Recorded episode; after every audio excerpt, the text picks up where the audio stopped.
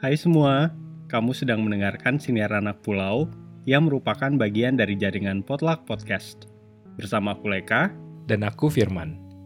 Setiap Kamis sore, kami akan membahas topik-topik tentang kehidupan jauh dari rumah yang bisa kamu dengarkan lewat Anchor, Spotify, Apple Podcast, Google Podcast, dan platform podcasting terkemuka lainnya.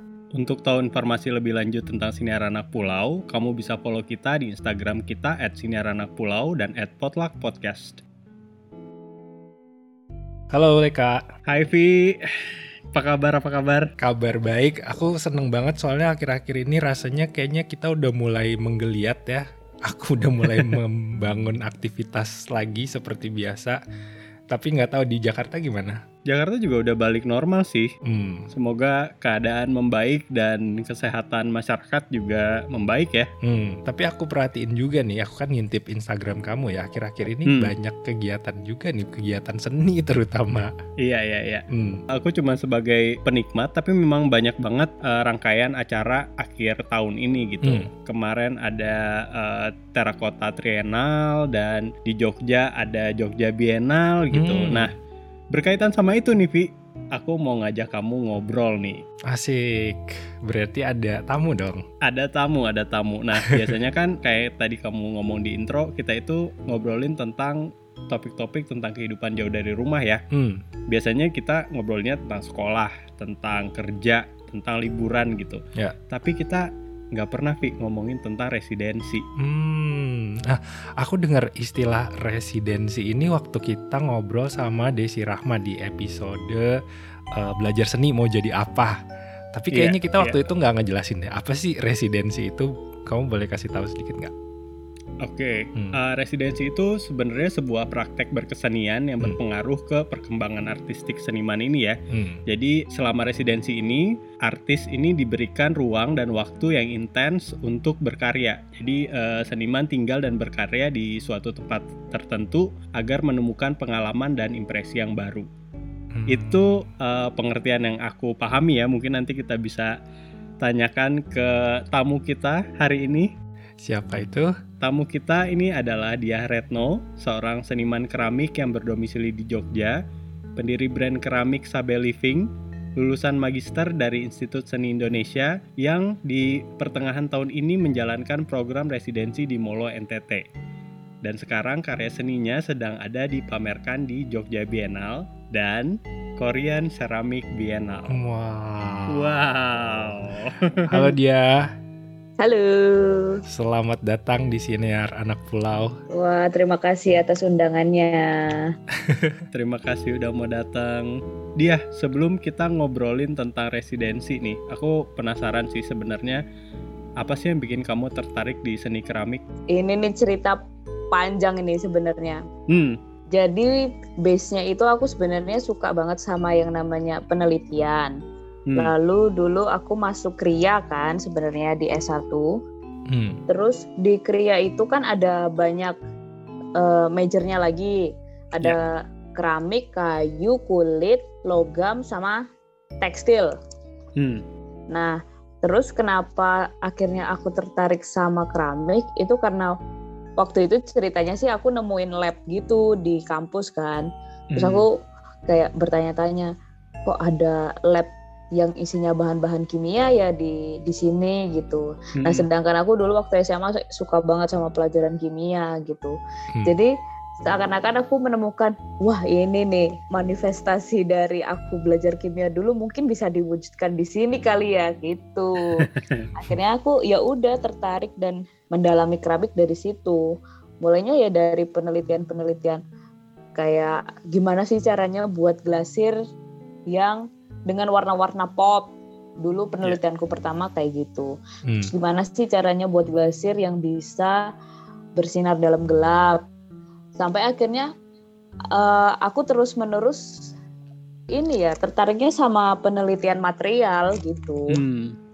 gitu sih eh, ceritanya secara singkat kenapa aku suka eh, dengan keramik atau masuk keramik gitu Oke, jadi dari awalnya dasarnya udah cinta sama kimia, lalu Mm-mm. dipertemukan dengan fasilitas yang memadai gitu ya.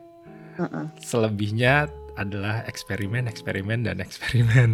Iya, jadi sebenarnya karya keramikku itu adalah hasil eksperimennya. Buk, hmm. uh, maksudnya proses eksperimennya justru di situ, bukan bukan lagi kayak apa ya? Aku eksperimen dulu nih sampai berhasil terus jadi karya nggak gitu. Justru karyaku itu adalah hasil eksperimennya, walaupun gagal, walaupun gimana ya udah itu akhirnya jadi karya.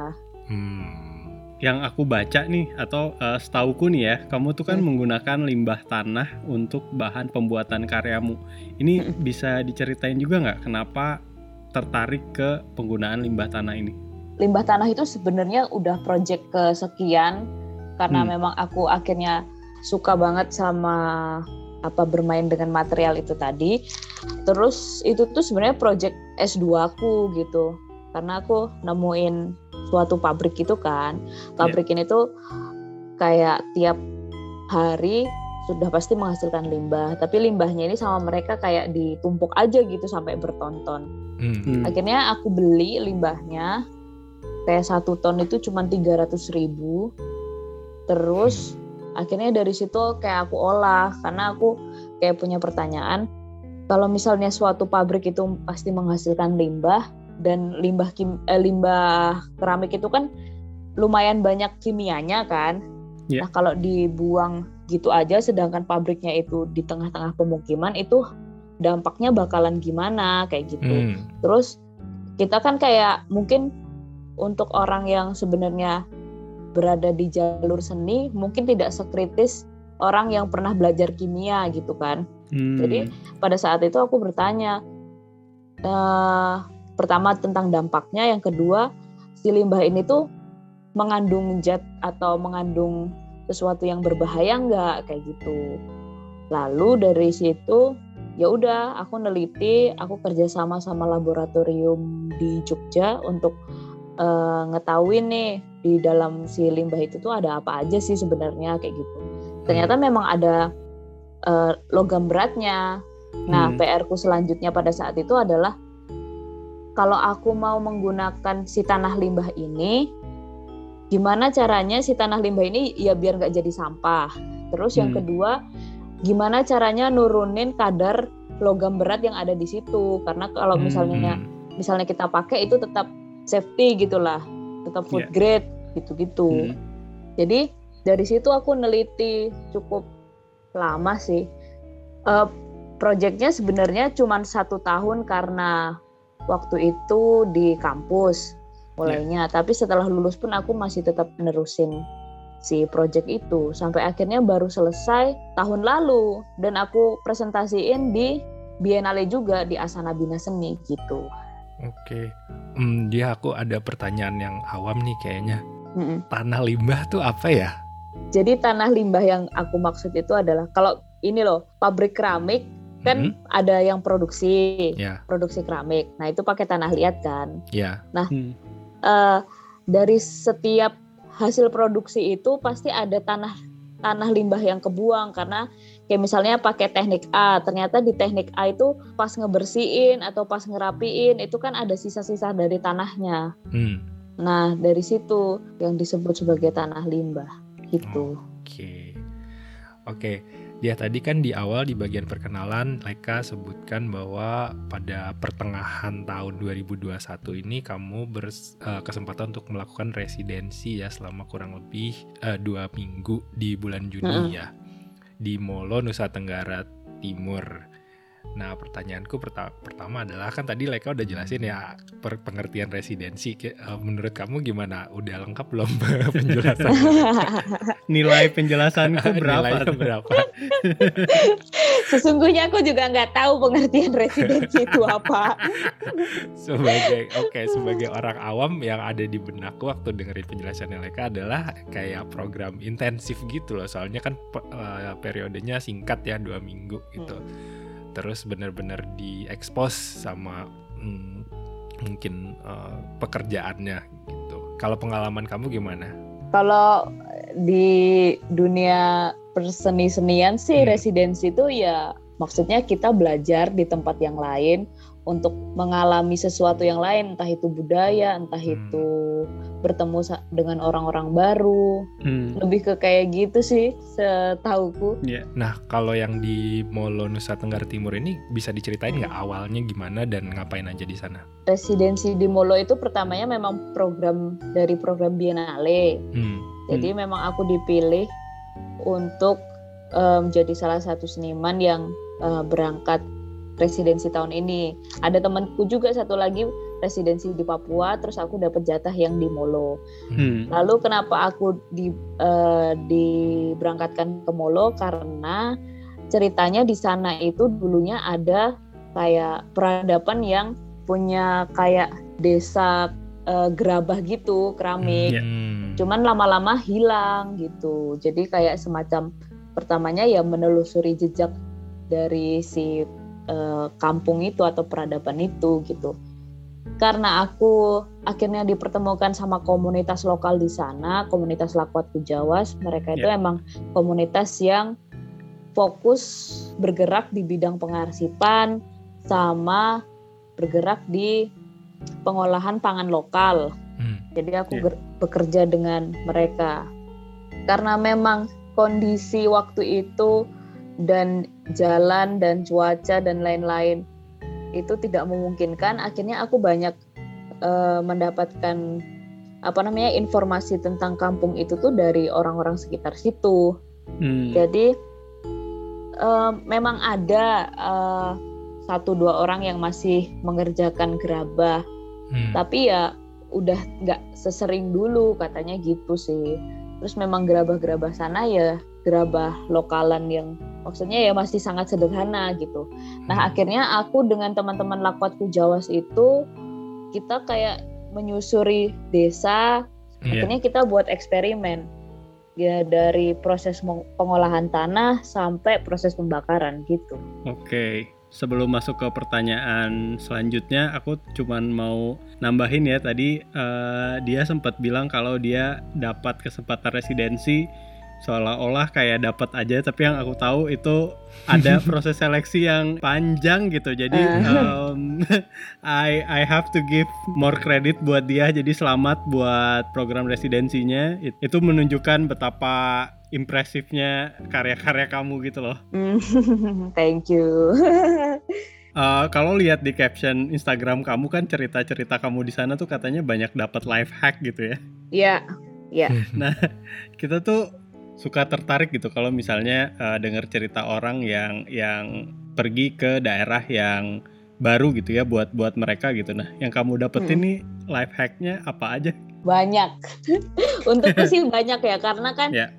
ber- sangat berbeda Eh, aku dengan kehidupanku di Jogja ya eh, bisa apa-apa makanan gitu tinggal order tinggal pencet ah gampang Hmm. banget lah kayak gitu Hmm. sedangkan di sana ya nggak bisa Ya. jadi ya kayak belajar gimana caranya berburu makanan kayak misalnya ngambil makanan dari hutan terus gimana cara masaknya. Karena di sana kan makanan yang sebenarnya itu tumbuh-tumbuhan itu juga banyak sih di Jogja banyak di sekitar rumahku juga. Hmm. cuman eh, aku nggak nggak bisa masaknya aja kayak gitu. Misalnya daun pepaya nih daun pepaya itu kan pahit ya Hmm. Hmm. kalau misalnya kita nggak bisa masaknya ya ya udah kayak tetap pahit aja tapi mereka itu pinter banget ngolahnya jadi semua makanan itu menurutku terlihat enak gitu dan emang Iya. enak sih Heeh.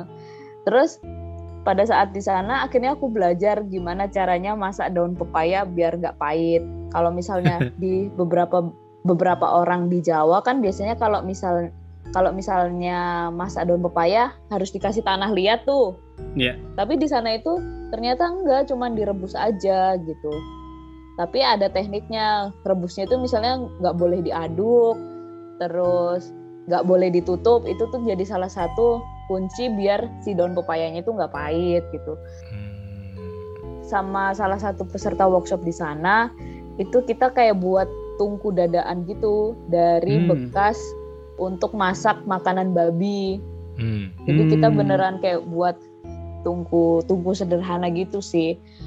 Karena kan kalau bakar keramik itu kayak harus ada trap-trapannya juga gitu kan. Akhirnya Iya. kita buat pakai besi sama keramik lantai gitu untuk ininya alasnya. ya gitu-gitulah salah satu life hacknya. Terutama Oke. tentang makanan sih. Kayak Iya.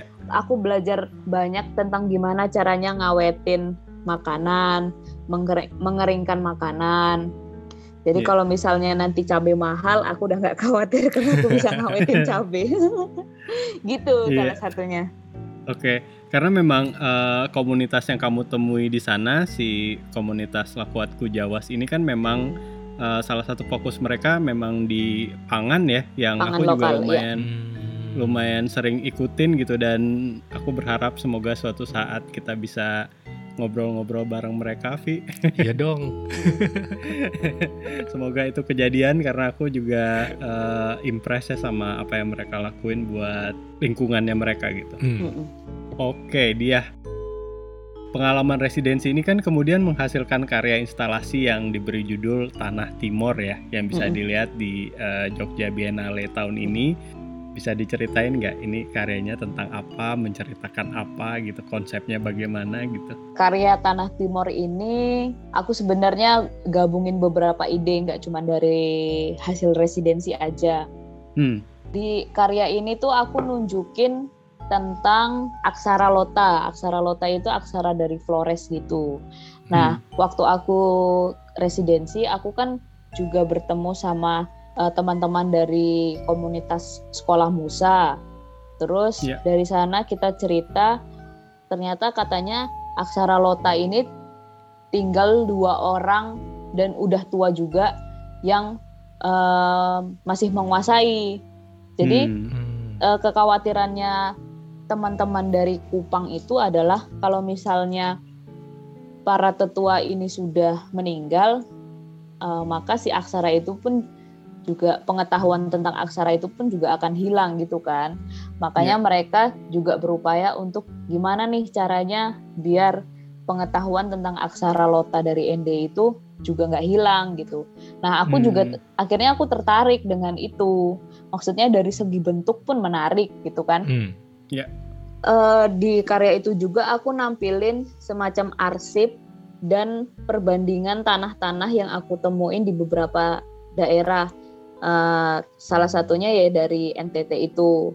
Terus eh, aku buat kursi yang di display eh, bulat itu karena terinspirasi dari bagaimana eh, orang-orang di NTT itu yang aku temukan itu ternyata mereka itu sangat demokratis, terus sangat peduli dengan lingkungannya. Eh, karena beberapa kesempatan kemarin aku ketemu dengan para aktivis lingkungan seperti Mama Maria itu, Hmm. eh, dia salah satu orang yang cukup aktif dan cukup apa ya galak lah terhadap terhadap orang-orang yang misalnya mau merusak lingkungan gitu. Dia berani untuk bersuara gitu. Jadi aku pikir aku mengadaptasi bentuk kursi ini karena aku melihat orang-orang sana itu sangat demokratis terus mereka selalu berkumpul untuk membicarakan sesuatu kayak gitu Iya. dari aksara-aksara itu juga sebenarnya aku semacam berhipotesis gitu kan kenapa kok apa namanya motif-motif gerabah yang aku temukan di sana atau tenun atau apa ya kayak ornamen yang ada di sana itu punya bentuk-bentuk yang hampir sama dengan aksara lota kayak gitu. hmm, Eh, aku pikir apakah akhirnya eh misalnya gerabah yang ditemukan di sana itu juga punya pesan tersendiri dulunya dibuat kayak gitu. Ya. Karena ada huruf-huruf yang yang bentuknya itu mirip dan itu diaplikasikan di dalam eh, ornamen di gerabah itu gitu. Jadi ya sebenarnya Tanah Timur ini kan aku maunya jadi proyek jangka panjang gitu ya dan hmm, eh karyaku yang pertama ini sebenarnya masih sangat masih sangat berupa hipotesis akhirnya Hmm. ya gitu sih Oke, berarti eh, apakah akan ada kelanjutannya? Kan tadi kan dia bilang ini proyek jangka panjang ya. iya Dan ini masih iya. hipotesisnya loh, gitu. Hmm. Terus berarti eh, kira-kira akan ada kelanjutannya atau gimana? Iya aku harap sih ini akan ada kelanjutannya maksudnya Hmm. aku juga belum puas kan cuman Hmm. dengan hanya dengan ini kalau pastinya aku juga berharap si karyaku ini juga uh, bisa menjadi pengetahuan baru untuk teman-teman uh, yang nonton ataupun yang lihat entah itu dari segi materialnya atau dari uh, segi aksaranya karena aku lihat beberapa teman-teman baru kemarin yang ku yang DM tuh mm-hmm. kayak eh aku tuh dari NTT loh tapi aku nggak pernah tahu ada aksara ini terima hmm. kasih udah buat aksara ini lalala kayak gitu yeah. berarti kan uh, maksudnya ada feedback yang baik gitu hmm. loh karena yeah. aku ternyata menampilkan aksara ini dengan tujuan memang untuk memperkenalkan kembali tapi akhirnya juga kena untuk mereka yang oh ternyata orang dari NTT aja juga banyak yang nggak tahu kayak gitu loh yeah. apalagi orang-orang dari daerah lain gitu. Oke, okay. uh, eh, selain tadi ya life hack tentang cara masak dan cara pengawetan makanan gitu, mm -mm. ada nggak sih pelajaran yang kamu nggak bisa lupain selama proses residensi atau uh, pembuatan karya Tanah Timur ini? Ya. yang nggak bisa dilupain adalah pengalamanku. Aku ke sana hamil tujuh bulan. Itu tidak pernah wow. aku lupakan. Dan orang-orang tidak tahu. Itu jadi hal yang paling tidak akan pernah aku lupakan. itu kayak berkesan sih. Iya.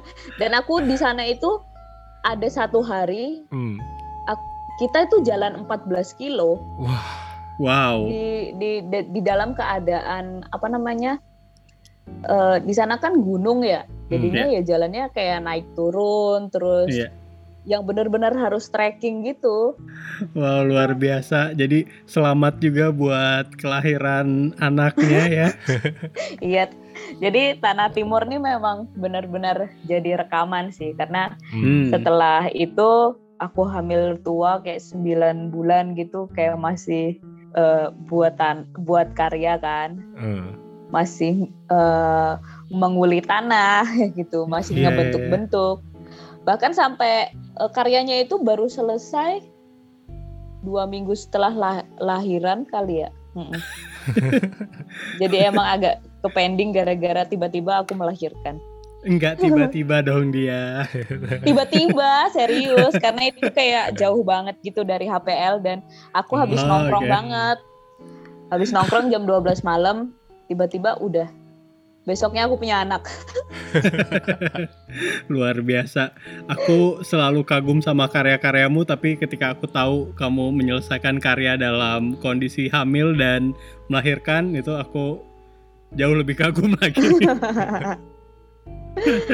Oke, tadi kan Leka uh, sempat bilang ya bahwa proses residensi itu biarpun kamu membuatnya terdengar seperti mudah didapatkan, tapi sebetulnya di balik itu ada proses panjang, mm. proses seleksi yang panjang dan mungkin juga berat ya. Dan ini berarti uh, mungkin kegiatan residensi menjadi keinginan banyak seniman. Gitu. Mm ah, ada nggak tips buat seniman muda yang juga pengen ngedapetin kesempatan residensi ini?